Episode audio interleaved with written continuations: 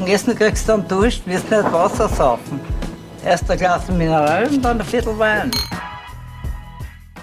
Hallo und herzlich willkommen zur fünften Folge Wein für Wein. Mein Name ist Michael. Und mein Name ist Katie. Und wir sind zwei WeinliebhaberInnen und jede Woche verkosten wir gemeinsam einen Wein und wir erzählen eine Geschichte dazu. Das Spannende daran ist, dass der jeweils andere nie weiß, welcher Wein hier mitgebracht wurde. Und ja, das heißt, wir starten immer mit einer Blindverkostung. Und liebe Katie, weißt du noch, welchen Wein ich dir beim letzten Mal mitgebracht habe? Ja, natürlich. Das war der Korea von der Winzerin Judith Beck aus dem Burgenland. Echt, echt ein geiler gemischter Satz. Nase wie so eine würzige Sommerblumenwiese und im Abgang dann so ein bisschen wie Almdudler Liebe. Voll, Almdudler gespritzt, totale Liebe. War ein richtig, richtig schöner Wein. Und wir haben auch ein bisschen Feedback zu den letzten Folgen bekommen und das möchte ich jetzt auch ganz kurz ansprechen. Und zwar ist uns nahegelegt worden, wir sollen ein bisschen mehr noch die Begrifflichkeiten, die für uns teils selbstverständlich sind, ein bisschen mehr noch erklären. Ich glaube, das werden wir einfach probieren, das werden wir einfach machen. Wir freuen uns sehr über Feedback. Wir haben auch das eine oder andere lustige Feedback bekommen, äh, so zum Beispiel aus meinem Freundeskreis ist gekommen, ich soll ein bisschen mehr weinviertlerisch reden, weil ich ursprünglich aus dem Weinviertel komme. Auch dem werde ich versuchen nachzukommen. Und ja, also wie gesagt, wir freuen uns extrem über Feedback und ich glaube, jetzt können wir losstarten. Ich nehme an, du hast heute einen Wein mitgebracht. Ja, habe ich sogar. Sehr gut. so, ich mache den gleich einmal auf hier. Man muss dazu sagen, in diesem Fall sind es Bubbles. Wir haben gesagt, wir öffnen das jetzt gleich yes. einmal wunderbar direkt in das Mikro, wenn wir es schaffen. Ich bin gespannt. Uh.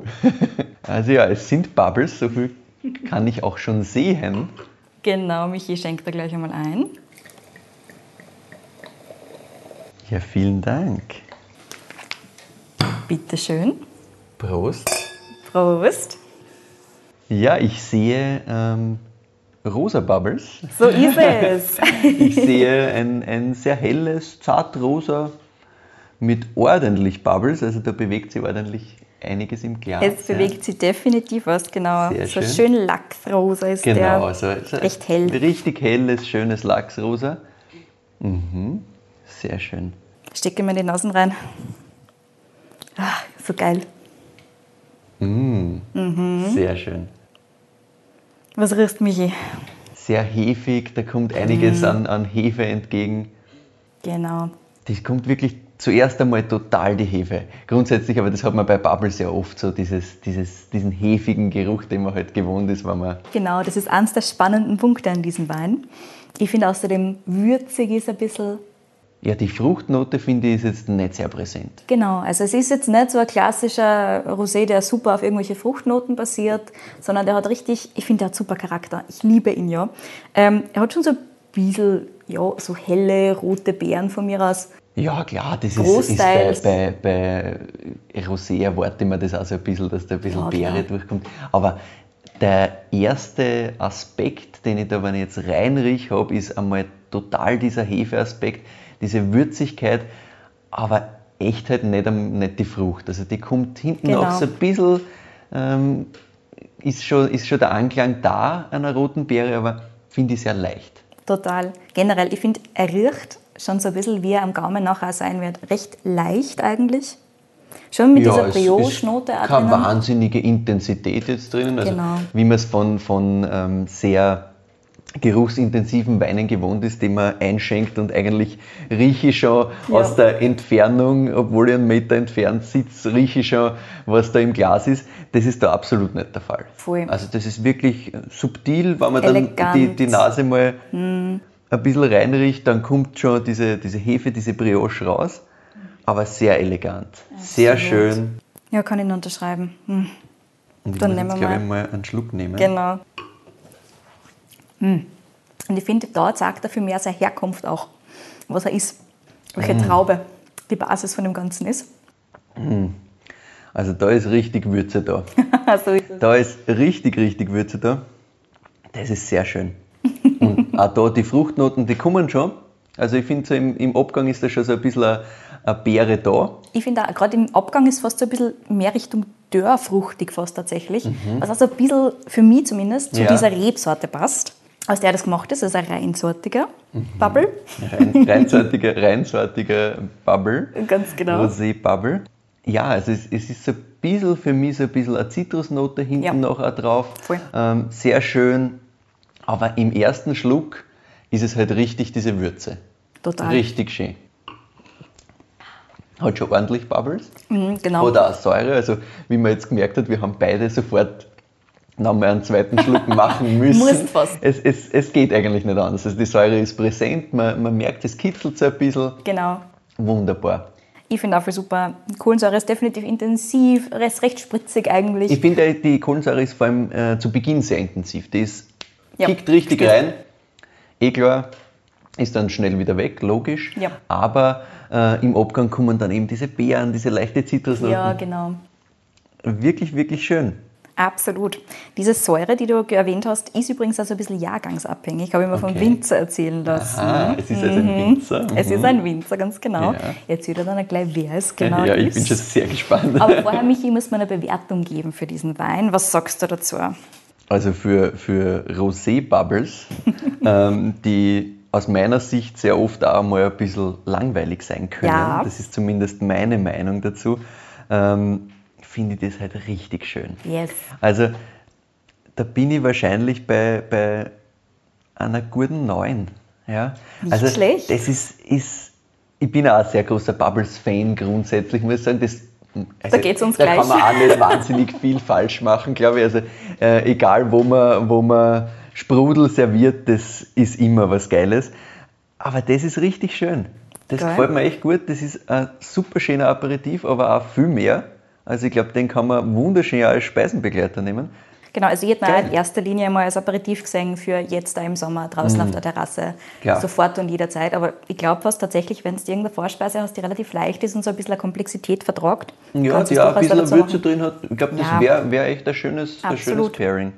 Voll. Und ich muss sagen, ich bin genauso wie du bei einer neuen da angesiedelt. Ich finde ihn einfach super geil. Wunderbar. Ja, Na, schau, absolut. Sind wir sie wieder mal einig. Sehr Ich glaube, das wird noch öfter passieren. Wobei, was ich, ich würde einfach allen Weinen am liebsten eine 10 geben. Das heißt, ich muss mich immer weiß, zusammenreißen ich weiß. und dann abstufen anfangen. Ich bin da ja ein bisschen, ein bisschen kritischer und gebe dann vielleicht einmal ein bisschen weniger auch. Äh, Aber das fällt mir bei diesem Wein schwer. Also das ist schon Yes. geil. Erzähl mal, was ist es? Sehr gerne. Das ist ein Rosé Ancestral 2019 Ja.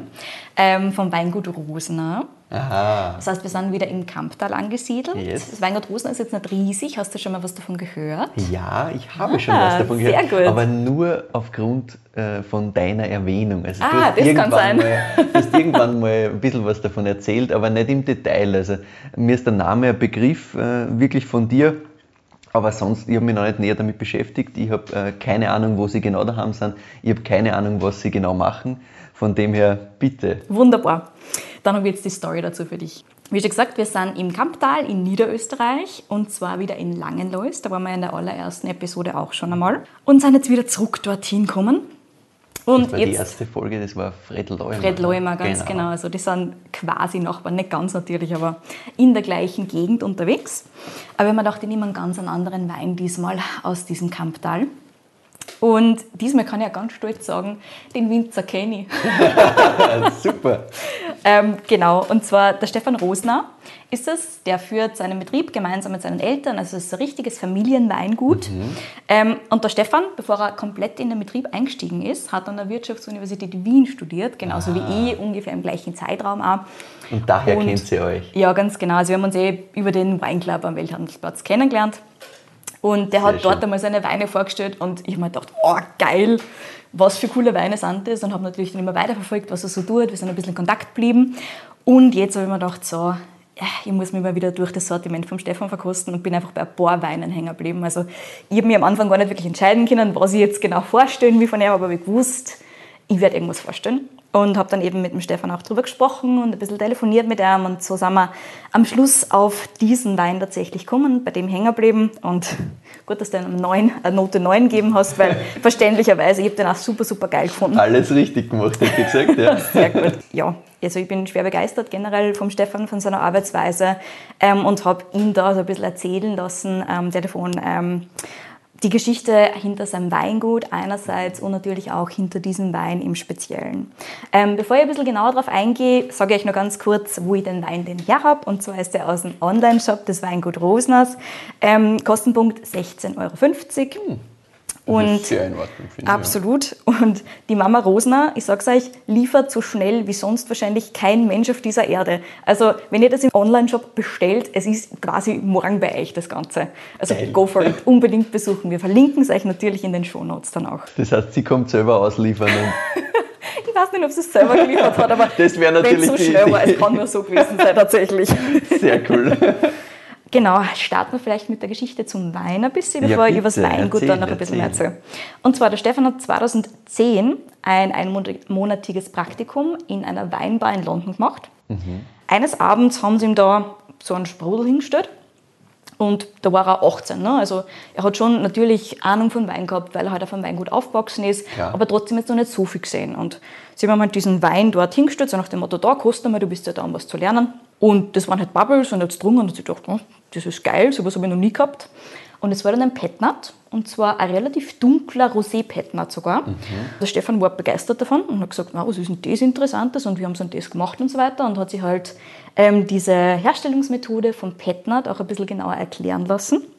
Und hat dann gesagt, ja, das ist eigentlich total simpel einerseits und trotzdem kommt da so was Spannendes dabei raus und man spürt echt so den Wein dahinter und den Grundwein noch voll und voll viel cool und voll viel spannend und ist wirklich so gedanklich ein bisschen hängen geblieben an dem Ganzen und sie dachte, ma, sowas war eigentlich für uns auch mal cool. 2010 war noch nicht die Zeit der großen Petnat-Welle, ne? so mhm. wie jetzt, wo halt wirklich viele, viele Leute schon was von Pellion Naturel oder von Petnat gehört haben, also von diesem einfacher hergestellten Schaumwein, mhm. mit einer Methode, die anders ist als die Methode traditionell.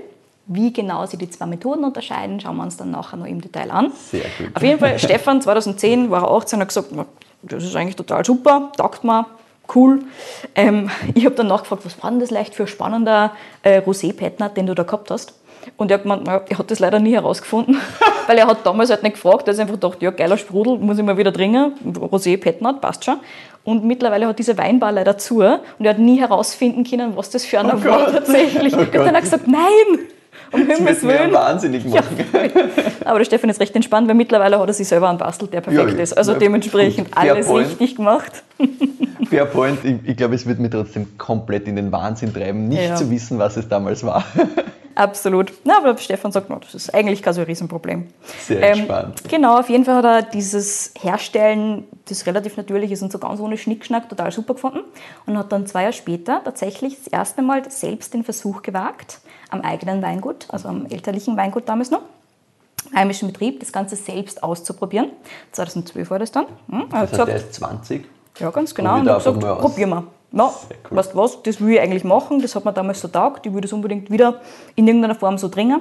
Und wie schon gesagt, auch 2012 war noch nicht die Zeit der großen Petnat-Welle. Das ist bei uns in Österreich erst so gegen ja, wahrscheinlich 2013, 14 langsam kommen, so in dieser größeren Welle. Davor hat es natürlich auch gegeben. Also Petnat, die Herstellungsmethode, kommt grundsätzlich eher aus der französischen Region. Also in Frankreich wird das schon sehr lange betrieben. Mhm. Ähm, zum Beispiel im nördlichen Rhontal machen sie das schon relativ lang. Also es ist jetzt nicht so, dass man irgendwie das Rad neu erfunden hätte, sondern das ist einfach eine, wie schon gesagt, relativ simple Herstellungsmethode die es aber ähm, erst langsam, langsam so über die Welt verbreitet geschafft hat, mehr oder mhm. weniger, in den ähm, mittleren bis späten Zehnerjahren eigentlich bei uns jetzt. Mittlerweile, wenn man jetzt so in, in Lokalen, vor allem in jüngeren Lokalen ja. unterwegs ist, so ein Petnat findet man immer wieder mal auf der Karte. Genau. Ähm, vielleicht weiß der eine oder andere auch nicht genau, was das jetzt ist, aber das, das hat man sicher schon mal irgendwo gesehen. Das, das ist schon angekommen bei uns mittlerweile. Mittlerweile ja, ganz genau. Mhm. 2012 war das eben noch nicht so ganz so. Und wie er es das erste Mal probiert hat, hat er das einfach mit 60 Flaschen gemacht. Hat er mir gesagt, so, ich schaue mir das jetzt an. 20 Flaschen davon gibt es übrigens noch. Oh, mhm. spannend. Es wird weiter verkostet und weiter verkostet.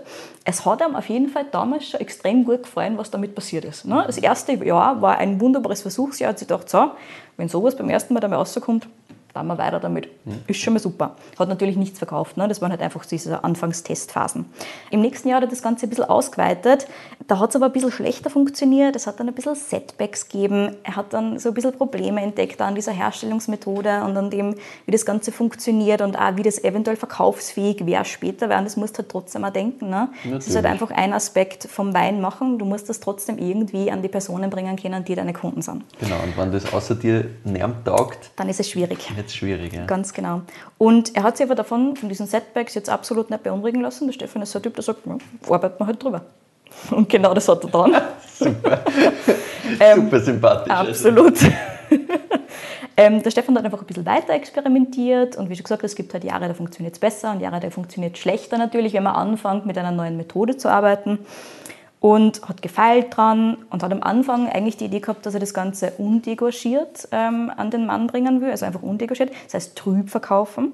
Degorgieren ist im Prinzip beim Sekt, wenn man am Schluss noch einmal die Sektflasche öffnet, ähm, die Hefe und so weiter herauskommen lässt und danach noch einmal verschließt. Das heißt nicht, dass der ganze Sprudel weg ist im Übrigen, nicht, dass ich Sorgen mache, so Gott, degorgierter Sekt. Nein, die meisten Sekt ähm, und generell Schaumweinarten, die nach einer Methode traditionell oder nach einer Methode ancestral hergestellt werden, die sind im Prinzip immer degorgiert oder sehr, sehr oft degorgiert. Hm? Darf ich da gleich noch einhaken? Gerne. Ähm, die Methode traditionell ist ja die Methode, die man auch für den Champagner verwendet. Genau, das ist auch, ich meine, man sagt nicht Champagner-Methode dazu, sondern eben im zum Beispiel österreichischen Bereich Methode traditionell. Ähm, das ist diese zweite Gärung in der Flasche. Ne? Also es gibt die erste Gärung, die wird abgeschlossen, dann kommt das Ganze in die Flasche mit zusätzlichen Hefe und Zucker. Und dann wird das Ganze in einer zweiten Gärung noch einmal in der Flasche vergoren. Ja. Und dabei entsteht dann ähm, die Perlage, also dabei entsteht dann diese Kohlensäure. Und dann wird es aber noch einmal degorgiert, das heißt, die Flasche wird noch einmal geöffnet. Die Hefe und der ganze, ähm, im Prinzip das ganze Trübe, die ganzen Trübstoffe, sammeln sich am unteren Ende der Flasche an. Die Flaschen werden immer verkehrt gelagert. Und wenn du das Ganze degorgierst, da wird es vorher ganz kurz gefroren, sodass alle Feststoffe im Prinzip aus der Flasche rauskommen, ganz oben. Und dann wird es ganz, ganz schnell wieder verschlossen. Im Normalfall kommt noch ein bisschen eine Dosage dazu, also das heißt, im Normalfall wird noch ein bisschen was getan dran. Auch ein bisschen geschwefelt eventuell. Das heißt, Dos- Dosage heißt auch wieder, äh, ich gebe noch ein bisschen an Wein, ein bisschen an Zucker nochmal hinzu. Ja, ganz genau. Und ähm, dann verschließt du das Ganze eben endgültig. Und der Unterschied zwischen dieser Methode traditionell, wo es zwei Gärungen gibt, und der Methode ancestral oder auch Petnat-Methode, ist, dass es bei der Petnat-Methode nur eine einzige Gärung gibt. Okay. Und zwar wird ähm, der Wein, also der Grundwein, vergoren und kommt dann gleich in die Flasche. Und es gibt keinen Zusatz mehr von Zucker oder Hefe. Und dementsprechend ist es nur eine Gärung und keine zwei Gärungen. Das heißt, der Wein gärt im Prinzip in der Flasche fertig. So ganz sanft, ganz langsam. Und dabei kommt aber genau so was Wunderbares raus. Und dann kannst du eben nur entscheiden, okay, degorgiere oder degorgiere ich nicht. Das heißt, lasse ich nochmal die ganzen Hefetrübstoffe raus oder auch nicht. Und der Stefan hat da ein bisschen experimentiert damit, so 2013, 14, hat dann am Schluss gesagt, so, es ist einfacher für die Leute im Prinzip, wenn weniger Trübstoffe im Wein sind. Ja. Ähm, es fürchtet sich keiner davor, dass da irgendwelche Flankerl um umschwimmen, so ganz klassisch.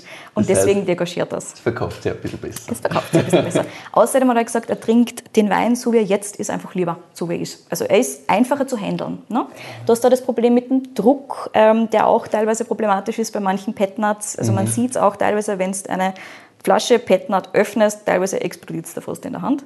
Und er hat gesagt, auch das mag er eigentlich vermeiden für die Personen, die er dann den Wein verkauft. Ne? Dementsprechend lieber so, dass es einfach eine geile Experience von vorne bis hinten ist. Also hat er so lange herumdüftelt dran, bis es passt hat und jetzt passt's. Wie wir gerade wunderbar gemerkt haben am Öffnen dieser Flasche, es ist nichts über den ganzen Tisch geronnen, so wie es bei manchen Petnuts passiert. Passiert wunderbar. tatsächlich, das kann ich unterschreiben. Also ich hatte auch schon den ein oder anderen Petnat, bei dem es genauso war. Ganz genau. Ähm, vor allem, wenn du ihm irgendwie halt dann äh, einmal nicht so lagerst, dass er steht, sondern Ja. wenn du irgendwann einmal liegen hast und du stößt ihn auf, Ja, Explosion. kann Ganz schnell genau. mal vorbei sein. Ja. so ist es. Ja, genau. Also bis 2016 hat er im Prinzip herumgetüftelt an diesem Rosé Ancestral. Und dann hat er gesagt, so, jetzt ist er so wie er gehört, jetzt ist er geil, ab jetzt verkauft man. Und seitdem wird er so gemacht. Durchgezogen. Er. er tüftelt immer er. dran, aber dumm natürlich. Also der Stefan ist nicht einer, der es für immer und ewig dann liegen lässt, Mhm. aber er hat gesagt, so, jetzt ist er im Prinzip genauso, wie er ihn haben will. So wie er trinken möchte, wenn er bei sich daheim was aufmacht und dementsprechend passt die Sache. Und er hat, es ist ganz interessant, er hat zwar grundsätzlich eben nach wie vor einen Petnat, also mit Tod ancestral hergestellten ähm, Schaumwein, aber er hat schon so ein bisschen ähm, Schaumweinaspekte, also klassische Schaumweinaspekte einbaut, mehr oder weniger. Es wird zum Beispiel der Zweigelt, der der Grundwein ist von diesem Wein, mhm. ähm, ganz traubengepresst nach circa drei Stunden ein bisschen wie in der Champagne, ganz ähnlich wie in der Champagne. Ja. Da ist ja kein Zweigelt natürlich, aber es wird auch so ungefähr so gemacht. Ähm, ganz sanft gepresst, das heißt, du kriegst einen ganz einen leichten ähm, Grundwein, einen sehr frischen mit sehr, sehr wenig Tannin. Das heißt, der ist ganz, ganz, ganz samtig, ganz, ganz weich. Und ähm, es wird zwar schon ein bisschen geschwefelt natürlich am Schluss, aber ansonsten kommt da im Prinzip nichts dazu. Mhm. Und der Grundwein gärt dann ein bisschen im Stahltank. Langsam wird nach der ersten Gärung, wie schon gesagt, versektet. Mhm. Das heißt, in die Flasche und rein damit. Das ist dann eben diese Methode ancestral ja. statt der Methode traditionell. Und der Wein gärt dann in der Flasche so ganz, ganz sachte fertig, hat dann am Schluss vier bis fünf Bar, das ist ungefähr so wie halt ein klassischer Sekt oder mhm. ein klassischer Champagner. Und der Ancestral, also den wir hier haben, ähm, lagert ein ganzes Jahr auf der Hefe. Auch das wieder diese ganz klassischen Hefenoten, die ja. du vorher gehabt hast in der Nase, das kommt daher. Und das ist auch wieder eher Schaumwein, also klassische Schaumweincharakteristik, als dieses teils sehr, nennen wir es bunte, sehr, teilweise sehr fruchtige, ähm, das du teilweise bei den äh, Petnats kriegst. Mhm. Das ist halt so ein bisschen. so Birne, ganz ja, starke ganz, Fruchtnoten. ganz apfelig oder sowas in Richtung. Genau. Und das haben wir bei dem nicht. Ich finde das halt einfach sehr, sehr in sich elegant, ganz ja. genau. Also sehr ausgewogen, sehr balanciert. Weil du gesagt hast, ähm, auf der Hefe liegen, das ist was, was wir eher wieder in der traditionellen Schaumweinherstellung haben. Beim Champagner habe ich das ja auch ganz stark. Ne? Genau. Im Normalfall hast du ganz, ganz viele Schaumweine auf der Hefe lagern, wenn sie nach einer Methode hergestellt werden, die nicht irgendwie jetzt frizzant ist oder sowas in der Richtung. Also wo nicht im Nachhinein irgendwas hinzugefügt wird, sondern wo die Kohlensäure natürlich entsteht, sagen wir es mhm. einfach mal so. Und dieses auf der Hefe liegen kann natürlich auch kürzer sein. Also ein Jahr ist durchaus eine ganz schöne Zeit. Das reicht in Österreich, soweit ich weiß, für Reserve. Sagt mir falls ich, das, falls ich das falsch in Erinnerung habe, liebe Leute, im Feedback. Aber ich glaube, es ist ein Jahr, das du in Österreich brauchst, um eine Reserve herzustellen. Mhm. Und es gibt natürlich dann in der Champagne oder auch in Österreich eben äh, verschiedene andere Stufen von Hefelagerung. Also die bleiben teilweise bis zu fünf Jahre oder länger auch auf der Hefe. Das ist ewig. Wir haben vor kurzem zum Beispiel einen ähm, Sekt vom Raumland getrunken, Michi, falls du erinnern kannst, der war ja. zehn Jahre auf der Hefe. Ja, Wahnsinn. Ja. Auch das ist möglich, ganz genau. Darf ich da auch noch, noch mal ganz kurz einhaken, Gerne. weil vielleicht der ein oder andere oder die ein oder andere Zuhörerin oder Zuhörer äh, jetzt sagt, okay, auf der Hefe liegen, was heißt das? Genau. Wie, wie erkläre ich das wem, der es nicht weiß? Beim Schaumwein, also reden wir jetzt mal nur vom Schaumweinbereich, ja. dann haben wir es ein bisschen leichter. Und zwar ist es so, ähm, wenn der Wein eingefüllt wird in die Flasche, dann hast du nur Hefe dabei und dann hast du nur Zucker dabei. Das heißt, du bist noch nicht fertig mit diesem Gärprozess. Mhm. Und wie schon gesagt, es gibt einerseits diese, ein, also diese einmalige Gärmethode oder die zwei Gärmethoden. Ähm, und bei beiden ist es im Prinzip so, dass wenn du den Wein am Anfang, also diesen Grundwein am Anfang in die Flasche gibst, da ist noch Hefe drinnen. Hm? Mhm. Den braucht der Wein, um Alkohol zu generieren. Ja. Und eben den Zucker, der braucht der Wein auch, um Alkohol zu generieren. Das sind im Prinzip so Trübstoffe, das ist ein ganz, ganz trüber Wein. Das ist ein bisschen wie Apfelsaft, wenn ihr euch das mhm. vorstellen könnt. Wie trüber. Und auf der Hefe liegen hast du im Prinzip, dass dieser Wein mit dieser Hefe in der Flasche bleibt und sich so weiterentwickelt. Ne? Also das sind dann einfach die ganzen Sekundäraromen, die da entstehen. Und diese Sekundäraromen, das ist zum Beispiel sowas wie Brioche und so weiter und so fort, also diese ganzen Hefearomen, die da entstehen in der Entwicklung. Und wenn man die Flasche dann circa, wie schon gesagt, es kann entweder ein Jahr sein, es kann auch ein halbes Jahr sein, es können auch fünf bis zehn Jahre sein. Wenn man das Ganze drinnen lässt so lange, dann heißt das im Prinzip Surely oder auf der Hefe liegen bleiben. Und am Schluss, wie schon gesagt, gibt es eben die Option, das Ganze entweder so drinnen zu lassen und so zu verkaufen. Das ist bei manchen Petnuts so. Und dann gibt es natürlich auch die Methode, es zu degorgieren. Das ist eben diese Hefe rauszubringen am Schluss. Und es bringt einfach einiges fürs Geschmacksprofil. Es kommt natürlich darauf an, ob man es mag oder ob man es nicht mag, aber fürs Aroma und fürs Geschmacksprofil gibt, äh, bringt das sehr, sehr viel dem Wein, wenn er so viel Zeit hat, auf der Hefe zu liegen. Ich persönlich liebe das Ganze. Ihr werdet sicher von mir noch öfter irgendwelche Weine kriegen, die entweder ähm, im Fass sehr, sehr lange auf der Hefe waren oder ähm, in der Flasche sehr, sehr lange auf der Hefe waren. Ist auch wahnsinnig schön. Also ich kann da sowieso nur zustimmen. Ich finde das auch ganz, ganz großartig.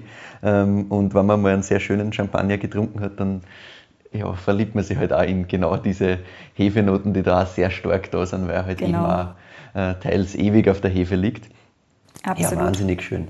Also ich finde auch, dass der Stefan da eine optimale Balance gefunden hat mit seinem Wein. Einfach ein super leichter, frischer Aperitif ähm, für den Sommer, absolut optimal. Mit dem Zweigelgrundwein und den würzigen, würzigen Noten drinnen und auch so ein bisschen diesem Fruchtaroma der Eleganz Liebe. Ja. Und ich habe Stefan gefragt, wie ist denn das, wie kommst du jetzt eigentlich zu diesem Grundwein? Also was, was, was musst du tun, ähm, dass aus dem Weingarten im Prinzip dann am Schluss so ein Wein kommt? Und er hat gesagt, naja, wir haben halt nur Zweigelt in dem Fall. Mhm. Und das ist eigentlich einer der ersten ähm, Leseschritte, die er macht, generell im Jahr. Das ist für diesen Wein. Also das, das heißt, er geht, ja ganz genau, ganz, ganz bald, das ist im Normalfall äh, gleich Anfang September, mhm. geht er durch die Weingärten, schaut sich so ein bisschen an, also bei den verschiedenen Lagen, wo er Zweigelt anbaut, im Normalfall bei den besten Lagen schaut sich ein bisschen an, okay, wo kann ich ein bisschen was wegnehmen, nimmt dann von verschiedenen Lagen innerhalb von seinem Weingut ähm, jeweils ein bisschen was weg.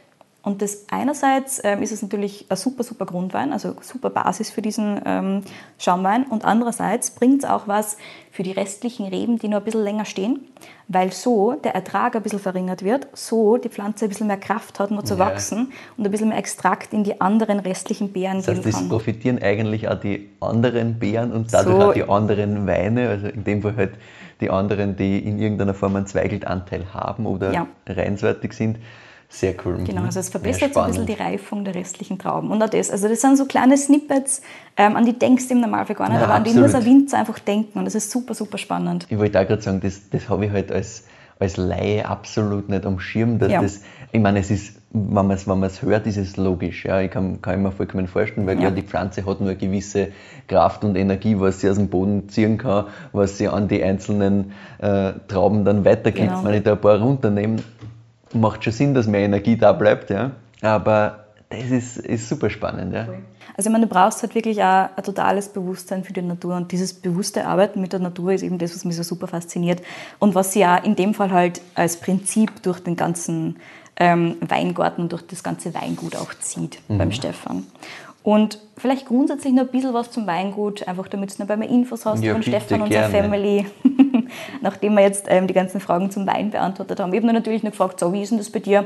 Ähm, wie seid ihr zum Wein gekommen und wie war denn das? Und das ist halt so ein ganz ein klassisches Familienweingut in fünfter Generation mittlerweile. Wow. Stefan ist Generation 5, 16 Hektar groß, das heißt kein kleines, aber mhm. auch nicht riesig natürlich. Und der Stefan sagt, dass sie wollen nicht unbedingt weiter wachsen weil das ist genau die optimale Größe. Da kann er wirklich auch noch selber rausgehen, die ganze Weingartenarbeit mit der Family gemeinsam und mit ihren ähm, paar Angestellten und Helfern teilweise halt machen. Aber es ist halt wirklich einfach die Möglichkeit, dass da nichts abgekoppelt wird, kein Großbetrieb draus wird, sondern dass sie wirklich alles selber überblicken mhm. und machen können. Und das ist so das Essentielle dran. Früher, ganz klassisch, war es ein gemischter Betrieb. Also der Ur-Ur-Uropa von Stefan hat damals so ein Haus gekauft.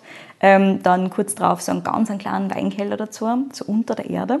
Und ähm, damals war es einfach gemischte Landwirtschaft mit Weinbau dazu. So wie es das halt im Kampfteil immer gehabt hast, ne? da hast du halt einfach die Landwirtschaft gehabt und dann hast du halt einfach den Wein daneben gehabt.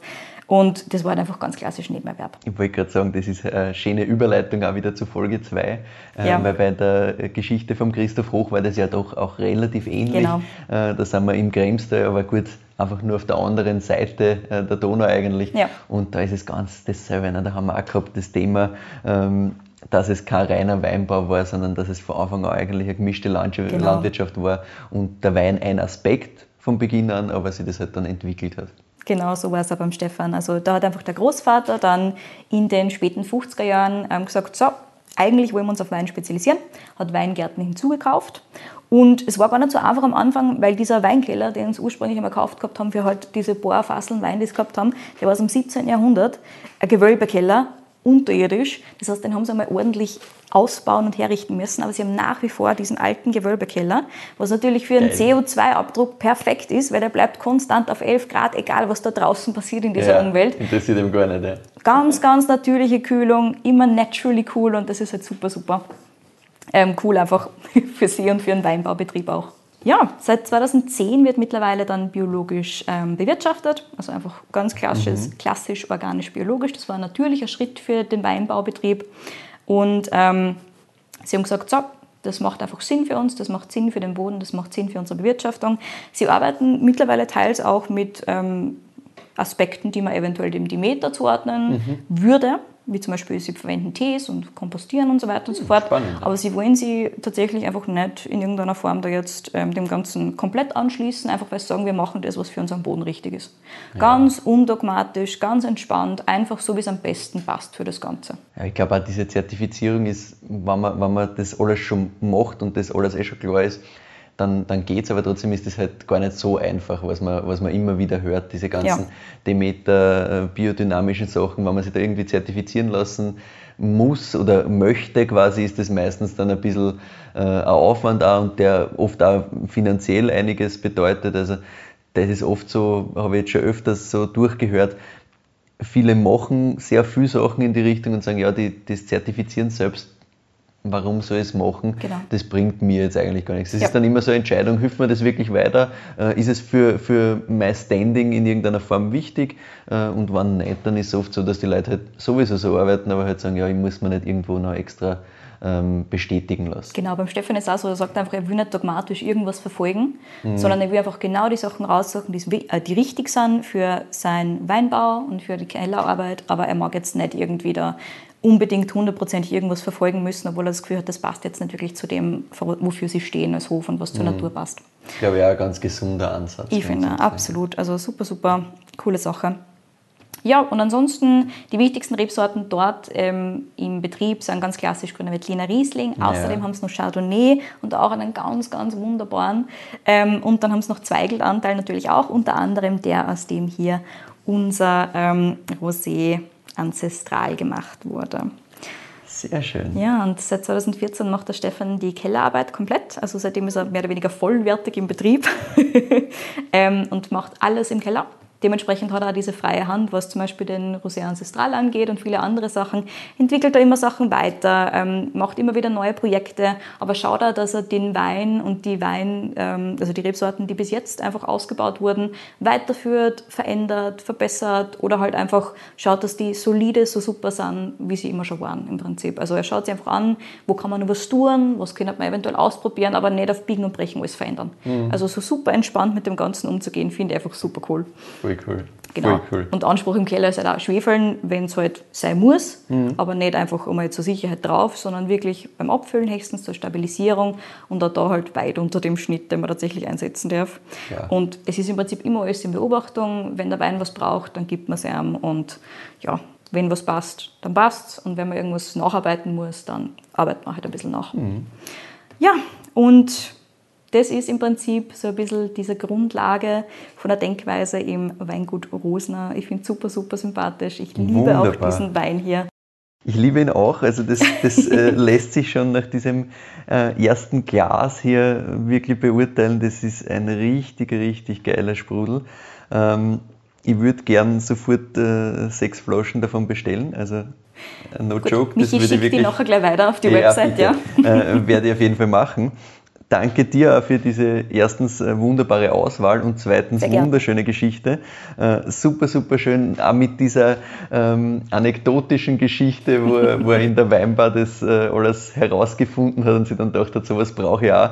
Das finde ich ist halt äh, eine wirklich wundersympathische, geile, geile Sache. Damit sind wir, glaube ich, am Ende der heutigen Folge. so ist es. Außer du möchtest noch irgendwas erzählen. Ich bin happy. Ich würde mich nur sehr über Feedback und Weinvorschläge von euch freuen. Schickt uns gerne an kedi.weinfürwein.at oder michael.weinfürwein.at. Achtung, die Weintipps immer nicht gleichzeitig an uns beide schicken, sondern nur an eine Person. Ansonsten ist ja keine Überraschung mehr für die andere. Genau, und folgt uns gerne auf Spotify, da kann man folgen, das ist super wichtig, das macht uns ein bisschen sichtbarer.